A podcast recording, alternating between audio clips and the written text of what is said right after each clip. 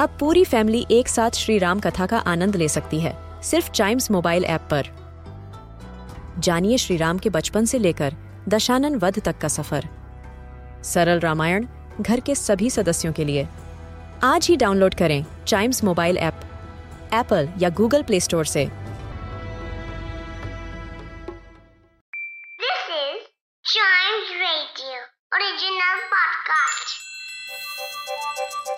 हर दिन की एक कहानी होती है।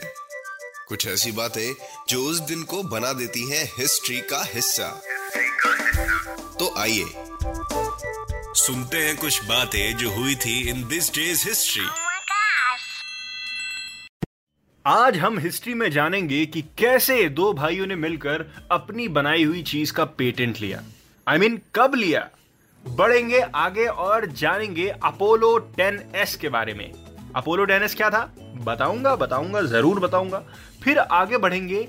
उसके बाद हम जानेंगे कि दुनिया का सबसे पहला रग्बी वर्ल्ड कप कब खेला गया और कहाँ खेला गया, कौन सी टीम के बीच खेला गया। फिर आगे और बढ़ेंगे थोड़ा। अरे, बहुत आगे बढ़ गए, बढ़ते रहते हैं, कोई बात नहीं। टोक्यो स्काई ट्री, क्या है ये?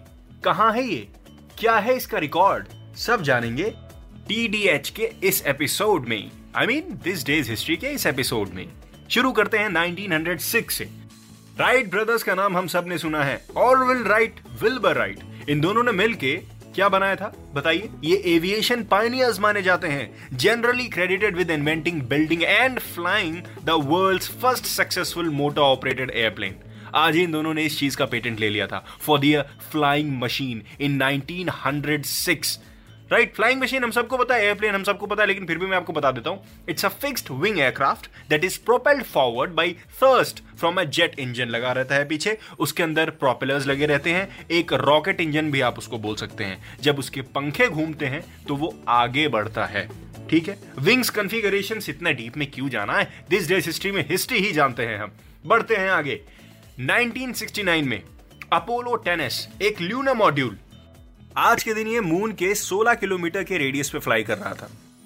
अपोलो 10 क्या था? अपोलो 10 एक ह्यूमन स्पेस फ़्लाइट था, जिसके अंदर फोर क्रू थे। फोर क्रूड मिशन था ये यूनाइटेड स्टेट्स अपोलो प्रोग्राम का। और ये मून लैंडिंग से पहले एफ़ मिशन जो हुआ था ना ड्रेस रिहर्सल जिसको कहते हैं कि सारी चीज़ें ठीक से काम कर रही हैं या नहीं, ये ऑर्बिट पे ठीक से उड़ेगा कि नहीं, इसकी लैंडिंग ठीक से होगी कि नहीं, ये उसके चारों तरफ़ काम करेगा कि नहीं, ये सब देखने के लिए जो रिहर्सल करवा रहे थे वो लोग, उसको एफ़ मिशन कह रहे थे। जिसको ड्रेस रिहर्सल भी कहा जाता है और ये चीज़ उन्होंने अपनाई थी टेस्ट की थी। बढ़ते हैं आगे 1987 में। 1987 में रग्बी का सबसे पहला वर्ल्ड कप हुआ था न्यूजीलैंड और इटली के बीच में। कहाँ पे? ईडन पार्क में, जो कि ऑकलैंड में है न्यूजीलैंड में ही। First world cup of rugby कब हुआ था? 1987 में। कभी नहीं भूलना है आपको। बढ़ते हैं आगे 2012 ज़्यादा पीछे नहीं, थोड़ी सी पीछे।